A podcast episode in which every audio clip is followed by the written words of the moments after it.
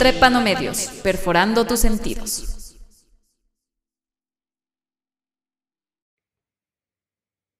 Muy buen día con todos quienes nos están escuchando en este nuevo podcast. Yo soy Saria y el día de hoy conmigo está Majo. ¿Cómo estás? Hola Saria, ¿cómo estás? Yo perfecta el día de hoy. Genial. Entonces el día de hoy vamos a estar hablando acerca de todo lo que fue la experiencia de viajar sola, que es una experiencia que ambas le hemos vivido. Así que me gustaría preguntarte, Majo, ¿qué te llevó a querer tener esta experiencia de viajar por ti misma? Yo creo que más bien no fue una experiencia planeada, pero fueron las circunstancias las que me llevaron a viajar por primera vez sola. Yo quería visitarle a una amiga, entonces solamente me tocó viajar a mí un vuelo de 10 horas hasta el otro lado del charco, como le dicen en ocasiones. ¿Y cuál era tu plan inicial? ¿Tú sabías que ibas a tener que tomar este vuelo sola o ya te tocó? En un principio el plan era irme con otra persona, pero después me tocó irme solo yo. ¿Ya? Entonces viajé yo solita ahí con la ventana del avión. Está bien, ¿y qué tal? ¿Te dio miedo? Claro, mi primera experiencia viajando sola, llegas al aeropuerto y siempre tus papás eran los que te decían, vas por aquí o no, la entrada es por el otro lado, o te daban haciendo todo y tú solamente decías gracias y me siento y eso me siento.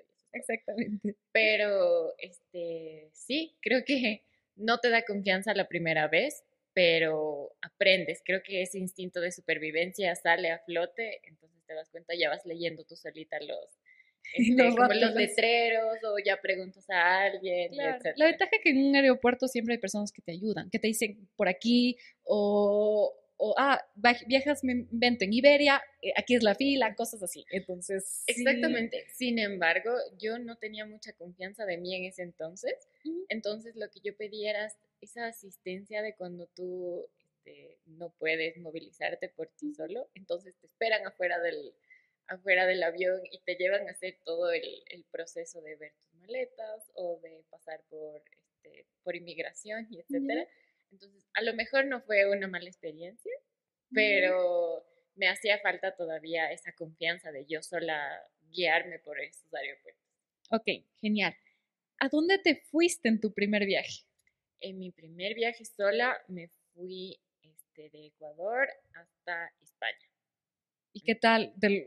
Yo recuerdo que cuando viajé igual a Europa era un vuelo de mínimo 10, 11 horas, ¿qué tal? Claro,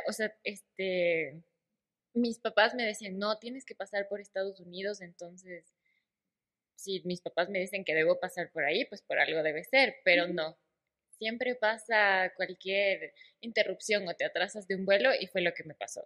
Fui desde Quito hasta Miami, me quedé de vuelo ahí porque tenía una conexión, entonces tuve que esperar 6 horas sola en un aeropuerto que no conocía para tomar otro vuelo directo de ahí sí hasta la ciudad de Barcelona. Entonces, sí hice más o menos un viaje de 24 horas hasta llegar allá. ¿Y qué tal? ¿Llegaste cansadísima? Claro, llegué súper cansada. Imagínate ya llegar allá a España y aquí supuestamente mi horario de aquí de Ecuador era a las 3 de la mañana y allá ya estaba muy tarde. Y mi amiga me fue a recoger y me tomaba fotos y mis papás me decían, ¿qué te pasó? Te ves súper cansada. ¿Qué te hicieron? Exacto, obviamente es un viaje súper largo y como tú vas sola tienes esa tensión de, creo que no me puedo quedar dormida. Claro, porque si es que me quedo dormido de pronto puede ser que me roben.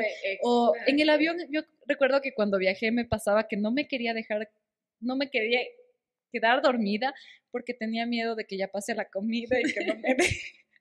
Obviamente después me dijeron, sí puedes pedir, o sea, si por ahora todo el mundo ya está comiendo y no te dieron, o a veces sí te despiertan, pero yo tenía ese miedo, yo decía, pero es que yo quiero que me den comida. Mira, inclusive ahorita yo no sabía que tú puedes pedir después, yo tenía ese miedo de que, no, me voy a quedar dormida y después de todo es un viaje de 10 horas, ese fue el vuelo lo más largo. Y que no comas en 10 horas. Claro. No, entonces, y el señor de al lado mío no era muy amable, entonces dije, capaz no me hace despertar. Sí, algo que yo recuerdo muy bien que me aconsejaron era que cuando tú tomas un vuelo largo, en el avión tienes que ocupar el baño en las primeras horas, porque después, como todo el mundo ya va ocupando, los baños están muy sucios. Entonces, eso primero me dijeron, que vete así, si vas a ocupar el baño, que sea en el lapso de las primeras 4 o 5 horas, porque después, espérate ya al aeropuerto. Así. Claro, por ejemplo, mis papás me llamaban, por favor, ocuparás el baño antes de subirte al avión. Entonces, antes de subirte al avión con nervios y todo, ibas al baño, pero durante todo el vuelo yo no fui.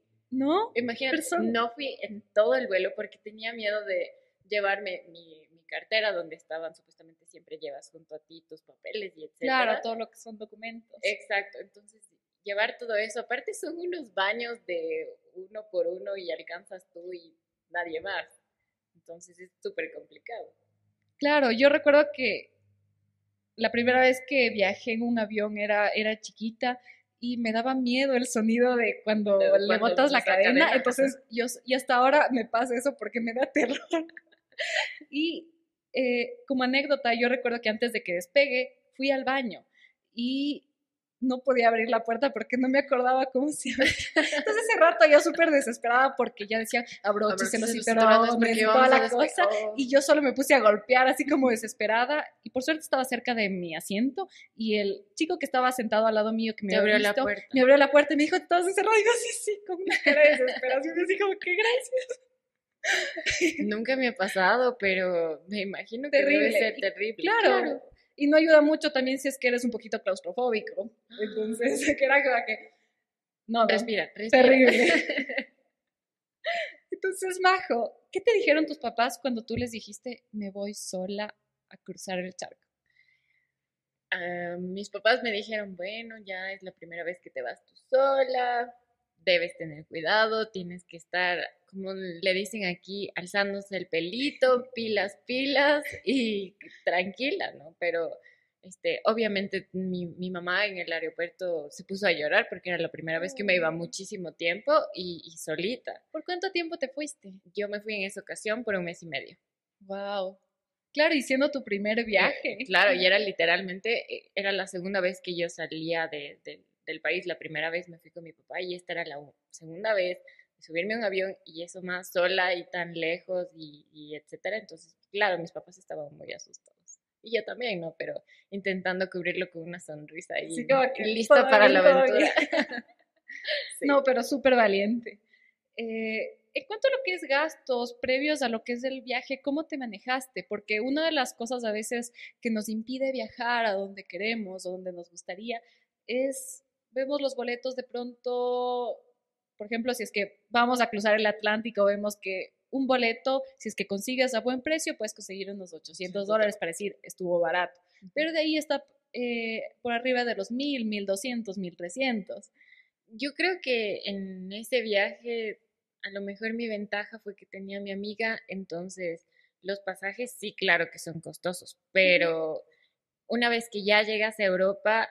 Si es que tienes con quién quedarte, reduces tu presupuesto y viajar en Europa yo lo considero un poco más conveniente que viajar aquí, porque tienes aerolíneas de bajo costo y tienes hostales que no son hostales como los de Ecuador, donde están sucios, no, son hostales que tienen internet, agua caliente, que tienen donde comer y etcétera. Okay, es como un hotel que te sale conveniente aquí, en pocas. Exactamente. Es como un hotel normal que tú encontrarías aquí, pero yo creo que para encontrar un buen presupuesto, uno que se alcance a tu comodidad, hace falta que lo planees, que como tú dices, busques algo más conveniente y lugares, y si es que viajas acompañado creo que sería muchísimo mejor, pero viajar sola está muy bien también. Claro, una de las cosas a mí que en cuanto a lo que es gastos, que me llamó mucho la atención cuando estás planeando un viaje es que siempre gastas más de lo que planeas. Entonces, siempre ayuda mucho llevar como que ese dinerito extra. O de pronto tener una tarjeta de crédito para emergencias, porque tú sabes que por A o B,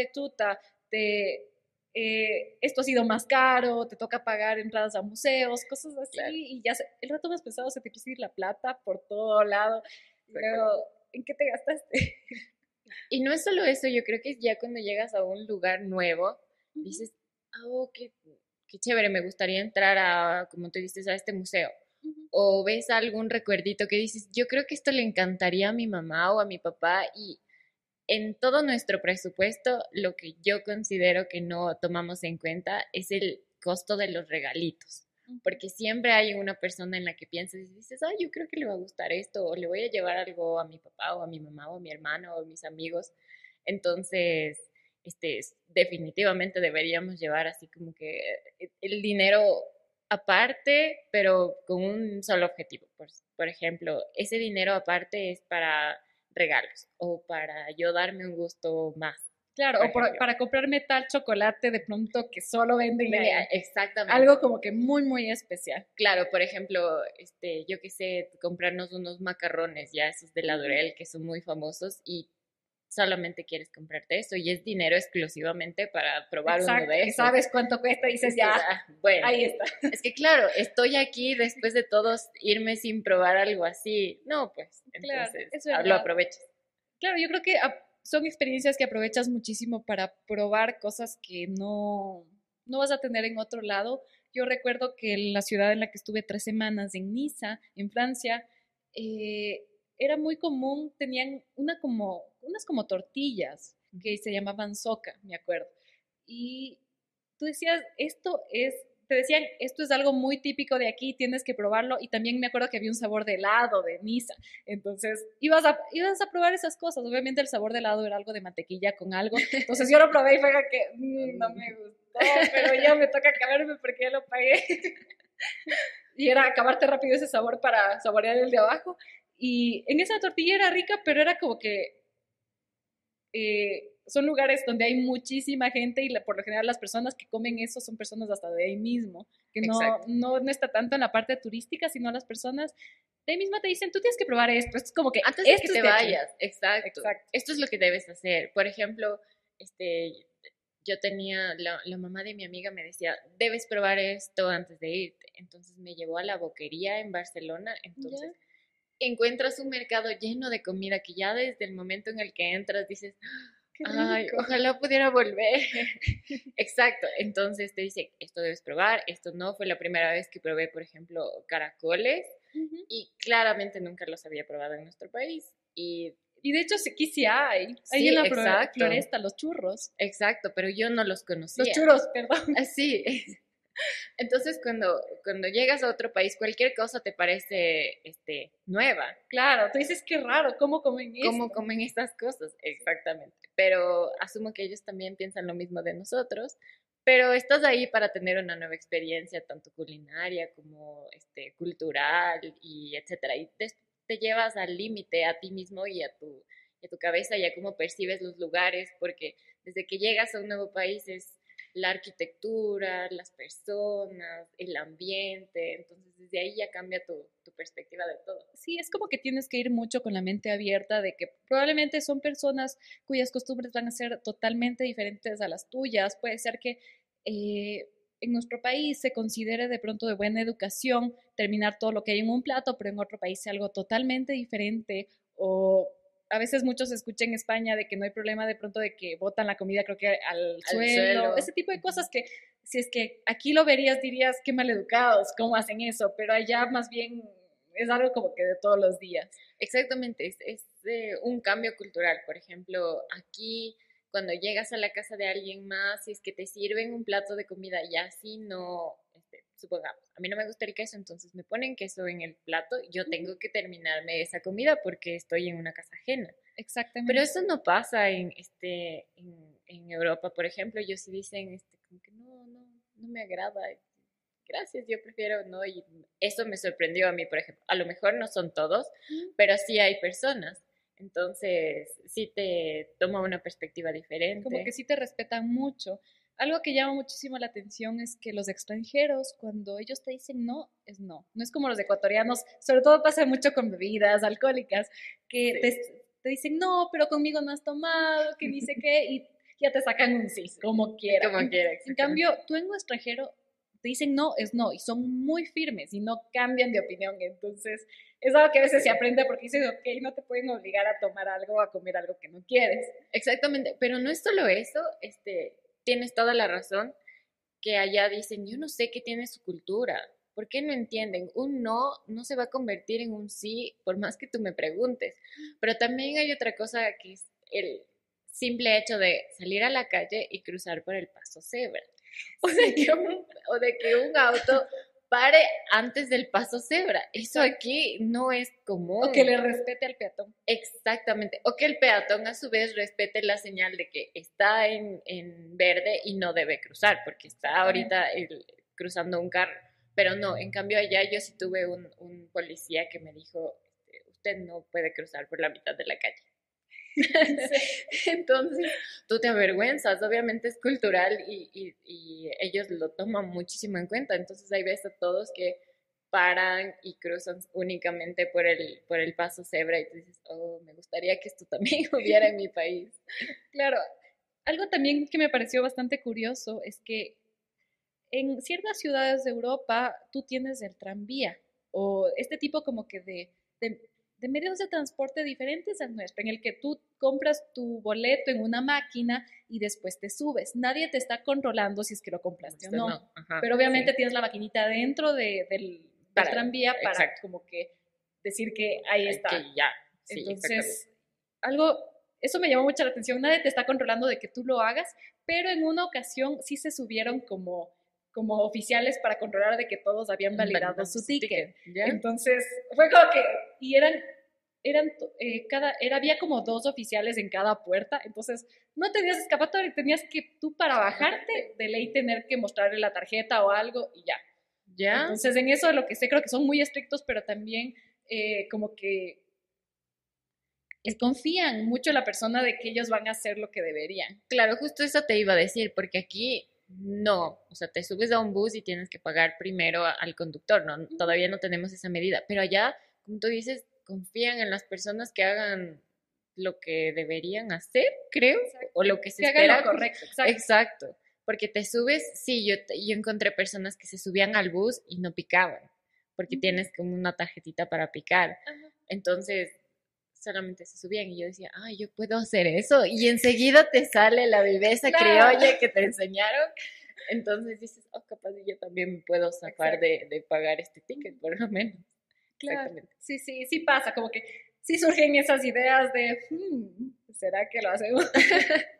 Pero no sé, ¿será que yo siempre he sido muy nerviosa en ese sentido y digo, no, el rato de que me cachen de que no lo hizo, se fregó? Sí, o que no me dejen entrar otra vez porque siempre dices, no, ya saben que yo ya entré en este país y ahora me van a decir que no puedo porque no cumplo las reglas. Claro, como que ya entra la paranoia.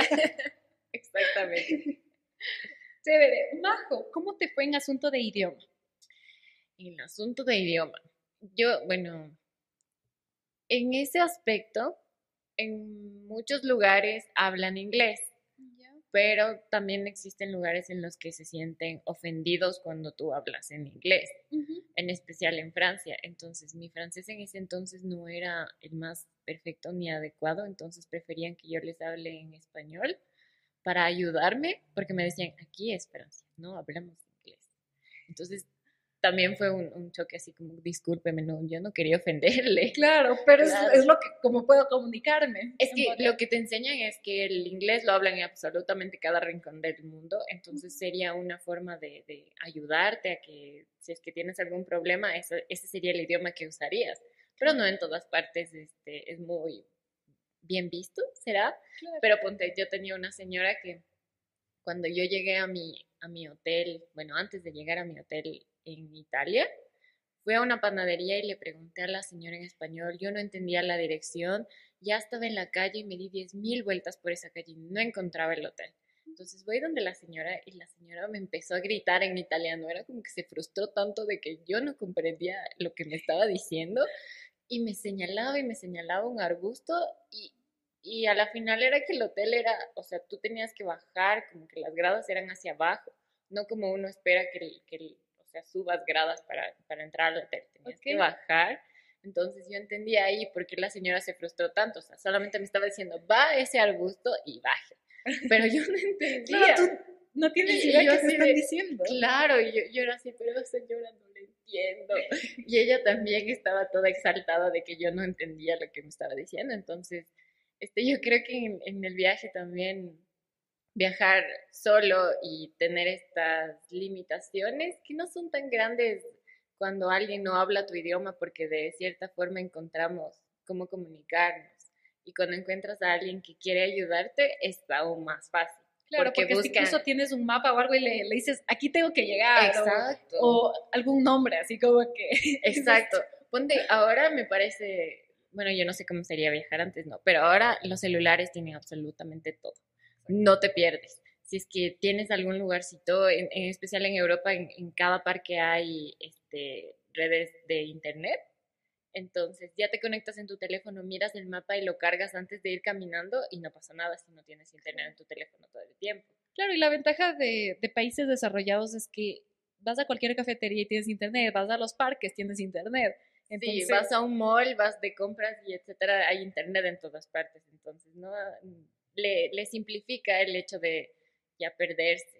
Claro, yo recuerdo que en mis tiempos yo no tenía un teléfono inteligente, yo fui a mis 19 años. Ya. Y yo me compré, me acuerdo de esos Nokia súper básicos, más porque necesitaba poder comunicarme claro. De pronto con personas que conociera para salidas y cosas así, uh-huh. Pero de ahí yo siempre que llegaba a una ciudad, mapa, por Dios, ¿dónde encuentro un mapa? Y eso era para todo. Claro, a mí me parece importante después de todo llevar toda esa experiencia de que tú ves el mapa y te vas guiando por ahí, porque en el celular ahora es muy fácil, te da hasta...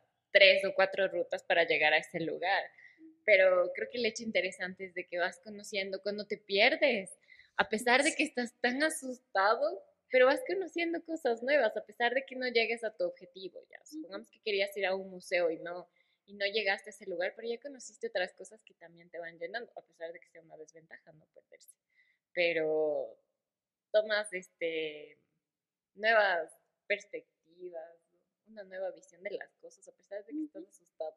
Sí, me parece totalmente interesante. Yo recuerdo que igualmente yo me perdí muchísimas veces, sobre todo cuando yo estuve caminando sola por París, y siempre me ayudaba a saber que yo tenía un mapa, entonces yo sabía más o menos por dónde estaba, entonces regresaba al mapa y decía, a ver, ¿en qué calle me perdí? ¿Qué calle es esta?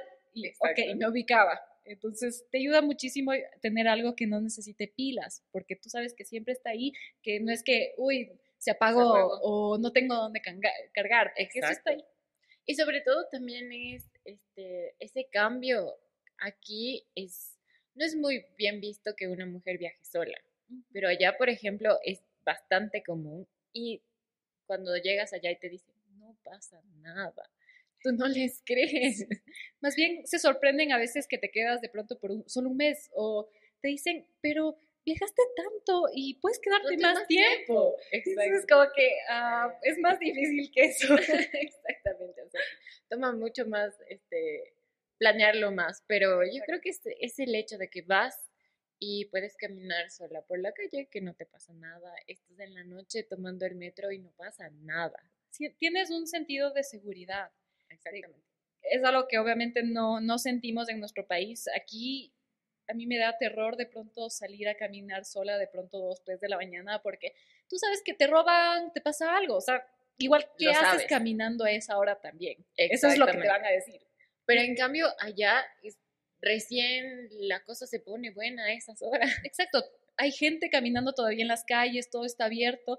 ¿Sí? Es como que... Pero el transporte público sigue funcionando. Exactamente. Entonces tienes formas de regresar a donde tú estabas o de ir a otro lugar. A mí me pasó que, igual, en Niza, que tenía solo el tranvía hasta las 12 de la noche, en cambio. Exactamente. Tenían los buses y todo, pero el tranvía era como que lo más directo. Entonces, con mi roommate, lo que hicimos fue seguir la línea del tranvía. Porque sabíamos dónde llegar y... Llegamos así caminando, 2 de la mañana, imagínate, a la casa, así como que, hola. Claro, y te encontrabas personas en bicicleta, todo, o sea, era súper tranquilo, te decían más bien, ¿a dónde vas? Que ni sé, que nosotros por acá nomás, chévere, y se dio. O sea, yo estoy segura de que sí, las personas te dicen, no pasa nada, pero yo me acuerdo que en París me dije, me voy a dar uno de esas vueltas en esos buses de 2 pisos que te llevan a ver la Torre Eiffel cuando está con luces y etcétera. pero el bus terminaba a las 12 de la noche. Y como tú dices, o sea, el recorrido terminó a esa hora y el metro era hasta esa hora. Entonces yo me bajé del bus corriendo hasta tomar el último metro, porque después dije, ¿y ahora qué hago? ¿Caminando yo solita? Claro. A pesar de que te dicen no, que no pero pasa. De París sí te dicen que hay mucho vagabundo, que se te puede pegar, entonces tampoco te hagas tarde. Exactamente, entonces vas con tu maleta, ¿no? Como es cultural aquí, te subes aquí a la ecovía, pero tu maleta va delante tuyo. Claro, jamás va en tu espalda. Siempre, y por poco, si es que vas a ir dormido abrazándole a la maleta, de pronto que no te la vengan a robar. Entonces, en otros lados, yo iba así, ¿no? Con la maleta hacia adelante. Hasta que un grupo de chicas me dijeron, no pasa nada, tranquila. Y yo, creo que no te van a robar. No lo creo. Entonces, no, igual caminaba así. O sea, vas con el bolso hacia adelante y nunca hacia atrás y etcétera. Pero son cosas nuevas que te cambian una perspectiva también. Sí, totalmente de acuerdo. Me gustaría, en la parte cultural, Majo, ¿qué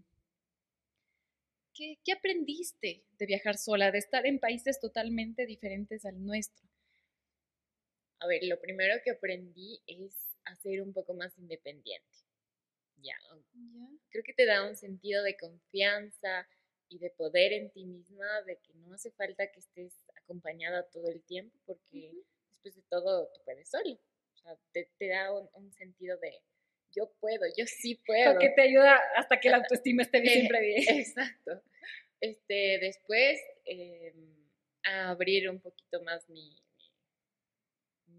mente, ¿será? Porque aprendí de historia, aprendí de... Me gustan mucho los carros, aprendí más sobre carros, aprendí sobre arte y etcétera. Pero yo creo que sobre todo es ese hecho de que te ayuda a crecer a ti mismo, porque la única compañía que vas a tener siempre eres tú mismo. Exactamente. Entonces, si ya te sientes cómodo contigo, ya puedes hacer muchas más cosas. Sientes mucho más libre. Exactamente, porque llegas a un restaurante y al principio era como que, ay no, qué pena de mí misma de comer sola. Pero después decías, después de todo estoy conmigo y yo voy a comer lo que yo quiera, entonces ya te daba más confianza para ir a comer en otro lugar y ya no esconderte tanto de que la gente te vea que comes sola. Uh-huh. Entonces, yo creo que es enriquecedor también. Después de todo, deberíamos darnos ese tiempo con nosotros mismos que a lo mejor no nos damos. Y si es que sale en un viaje, chévere. Si es que sale en otra cosa también. Pero después de todo, siempre hay cosas que salen mal. Te pierdes o hay personas que no te ayudan o te da miedo todo lo que estás viendo a tu alrededor. O hay personas que son groseras también, que puede pasar. Exactamente. Yo recuerdo que me pasó una cosa chiquita, que cuando estaba en París yo quería coger el bus, pero quería preguntarle a una señora si es que cómo era asunto del pago, porque ella no había, solo era una parada de bus, pero no tenías una máquina para comprar y no sabía cómo funcionaba. Yo estaba básicamente acostumbrada a la ciudad de Niza, donde todo, yo ya había tenido mi tarjeta para el mes y ahí hacía todo. Uh-huh. Entonces la señora me dice, claro, si no compras en el bus, ¿dónde? Así como que, pero súper exaltada una señora mayor. Yo fue como que, claro, como que fuera la cosa más lógica del mundo y fue como que, ok, yo le compro al conductor, ya. ¿No? Gracias. Así como que... Exactamente, pero también te encuentras con personas que te cambian, o por lo menos que entiendes otro tipo de pensamiento y etcétera. Tuve amigos con los que dijimos, nos vamos a un monasterio, ¿quieres ir? Y tuve, ok, nunca he hecho eso, vamos. ¿Y qué tal la experiencia de irse a un monasterio? A mí me gustan mucho los lugares religiosos, ¿ok? Pero en el hecho de quitarle la religión y solamente quedarnos en lo espiritual, en cómo ha cambiado de ese tiempo hasta acá y etcétera, y ver todas esas estructuras antiguas. Y me gusta más ver, yo creo que son lugares que atraen a personas de mucha fe y no necesariamente muy religiosas, que hacemos pedidos o solamente es por sentirte acompañado o cercano de algo, ya, porque el universo y etcétera, independientemente de lo que creamos, ¿no? Okay. Pero me gustan muchísimo esos lugares, son increíbles a mi forma de ver. Y siempre hay algo nuevo que ves, por ejemplo, no te imaginas que dentro de un monasterio hay una cafetería, por ejemplo. ¿En serio? Sí. O había un tren, en un monasterio había un tren que bajaba toda la montaña, se llamaba la cremallera, creo, no estoy muy segura, pero entonces te llevaban hasta la punta de la montaña y te bajaban ahí también, y son cosas nuevas que no has visto, y creo que ese es el objetivo de cuando llegas a un lugar nuevo, le exprimes todo y todo te parece nuevo, es verdad. Todo es guau.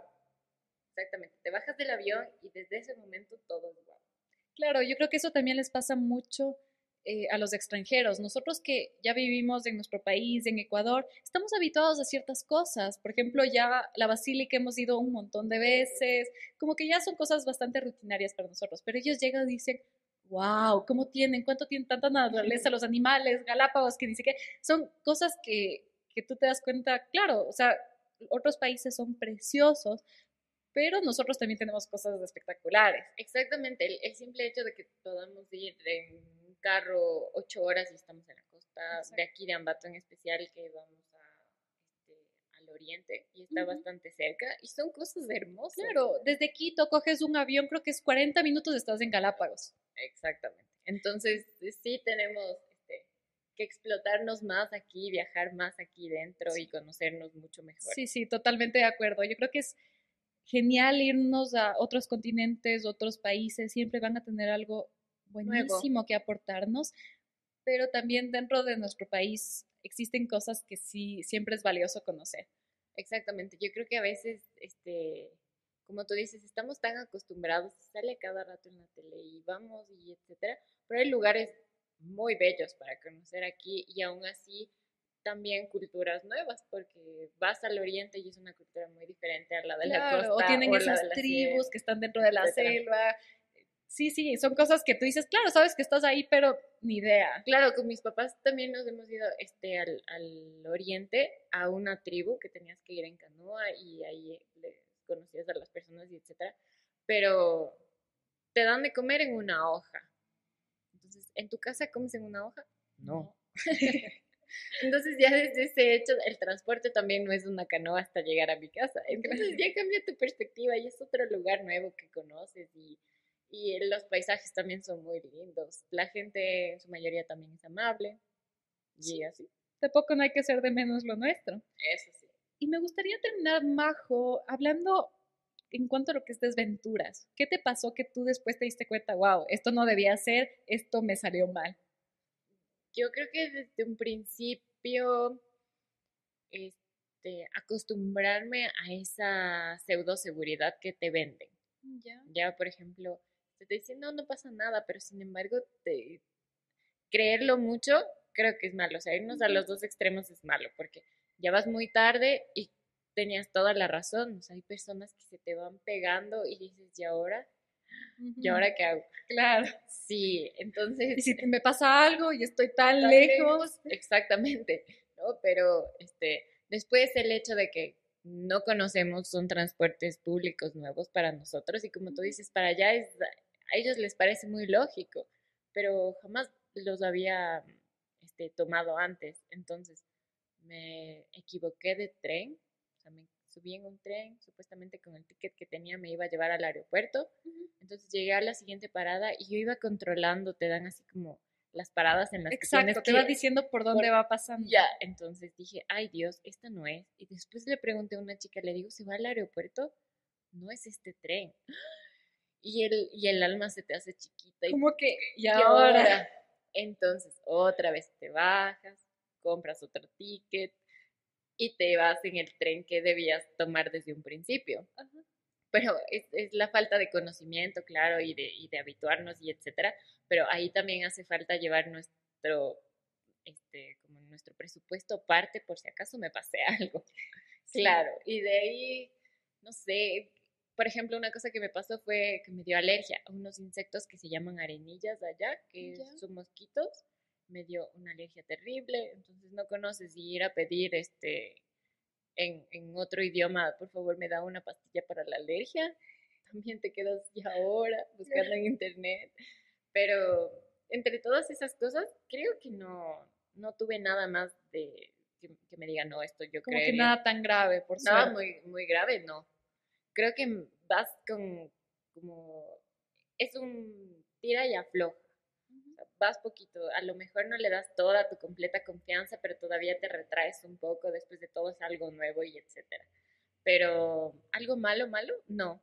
Creo que ahora seguir los consejos, si es que tienes a alguien allá que te diga, esto es lo que tienes que hacer, no hagas... Haz caso.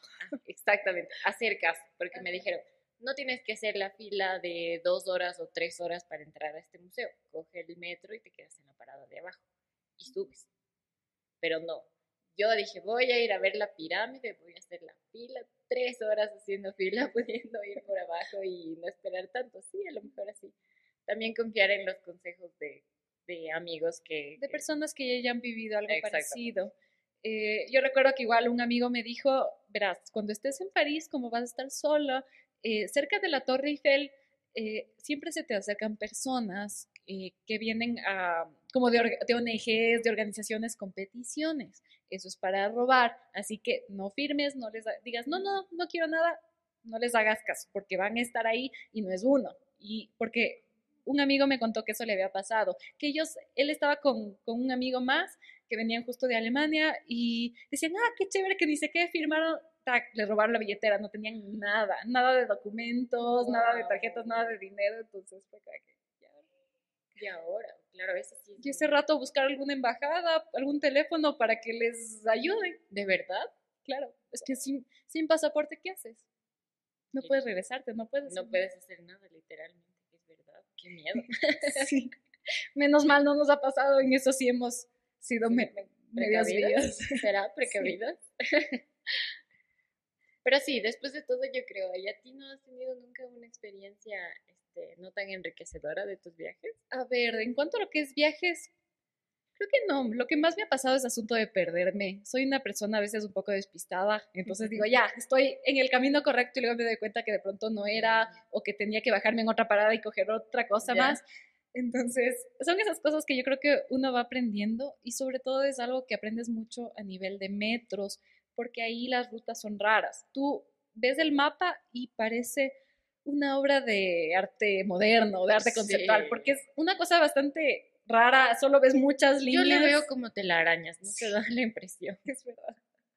Entonces simplemente es cuestión de adaptarte y recuerdo que yo aprendí en Niza que siempre los recorridos tienen 2 direcciones, entonces tú tienes que fijarte siempre en eso y hasta dónde quieres ir es donde te va a llevar. Exactamente. Entonces en relación a eso simplemente te vas guiando y... Te ayuda muchísimo preguntar, siempre va a haber personas que te quieran ayudar, así que por ese lado creo que no tener vergüenza a pedir ayuda. Yo me acuerdo que sí pagué la novatada básicamente porque tenía un vuelo muy temprano en Niza, tenía que estar en el aeropuerto creo que 6 de la mañana y a esa hora no había nada de transporte público. Entonces, me acuerdo que me dijeron unos amigos, anda a dormir en el aeropuerto, no pasa nada. Y mi papá, no, ¿cómo vas a dormir en el aeropuerto? Imagínate pudiendo dormir en la casa y después temprano coges un taxi. Entonces yo reservé un taxi, el señor vino en un Mercedes, así como que en un carro de lujo, yo estaba en short, así todo súper estudiantil por boca. ¿Ya? Y adivina cuánto me costó el taxi al aeropuerto, que era un recorrido relativamente corto. No sé, como... 50 euros. Imagínate, solo en un taxi. Entonces fue como que, ya nada, ya había reservado, ya estaba ahí, solo fue como que tengo. Exactamente. Yo creo que cuando eres primerizo en esas cosas, yo no sabía que cuando viajas entre países de la Unión Europea no hace falta que te sellen tu pasaporte cuando llegas al otro país. Entonces, yo fui de España a Francia, salí de ahí, digo, ¿y ahora me va a revisar mi pasaporte? Nadie va, no, seguro no quiere ver mi nombre. Entonces, te prometo que de lo asustada que estaba, digo, y ahora me van a decir que no puedo volver y qué voy a hacer y no sé qué. Salí del aeropuerto, otra vez volví a entrar de la tensión que decían, me tienen que firmar mi pasaporte, ¿por qué no me firman? Entonces, también es ese desconocimiento. Está bien viajar, pero creo que una de las pautas es informarte un poco, aunque sea sobre todo de lo que no debes hacer. Exacto, ya. Claro, o de cosas que, por ejemplo, no hay problema. En este caso, por ejemplo, si estás en un aeropuerto, preguntar, ¿es necesario tener el sello o no pasa nada porque tengo de pronto la visa Schengen que me permite transitar por toda Europa?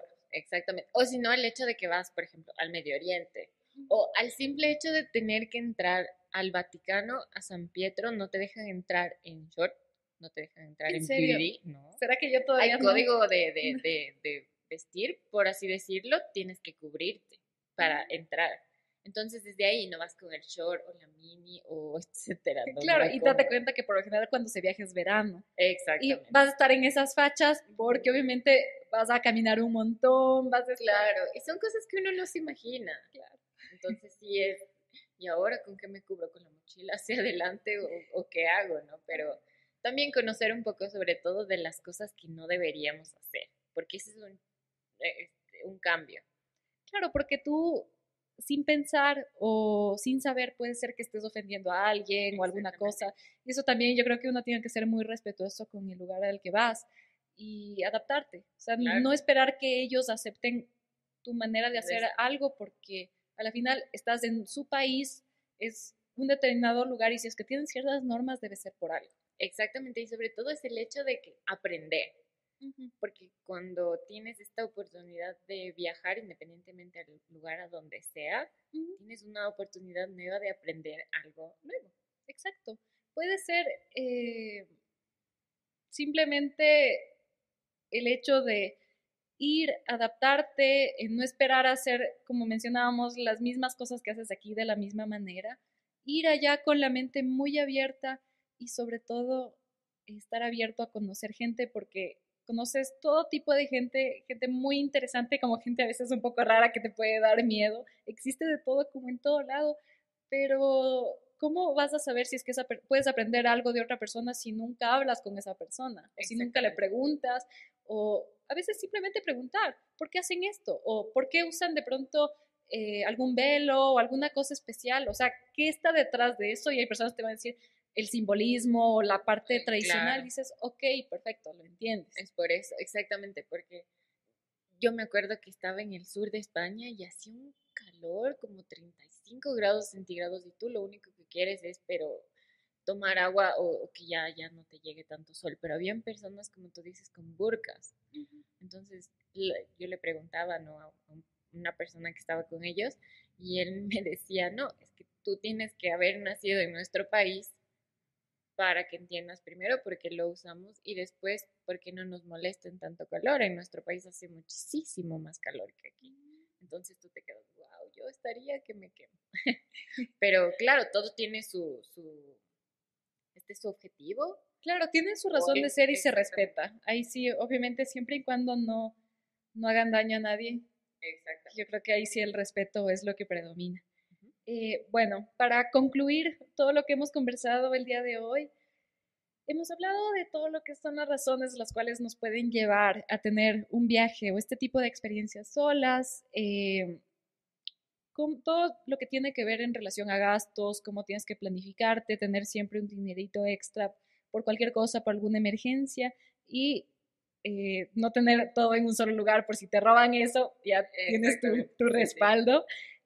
Date cuenta que no porque hables inglés significa que en todo lado te van a entender, a veces te sirve el español, el francés, así que tomar en cuenta todo este tipo de datos, familiarizarte con el sistema de transporte, sobre todo porque existen lugares donde tú puedes comprar tarjetas que te sirven para varios medios de transporte, para varios lugares incluso, así, incluso existen cierto tipo de beneficios por ser estudiante, por... tener cierto tipo de característica especial.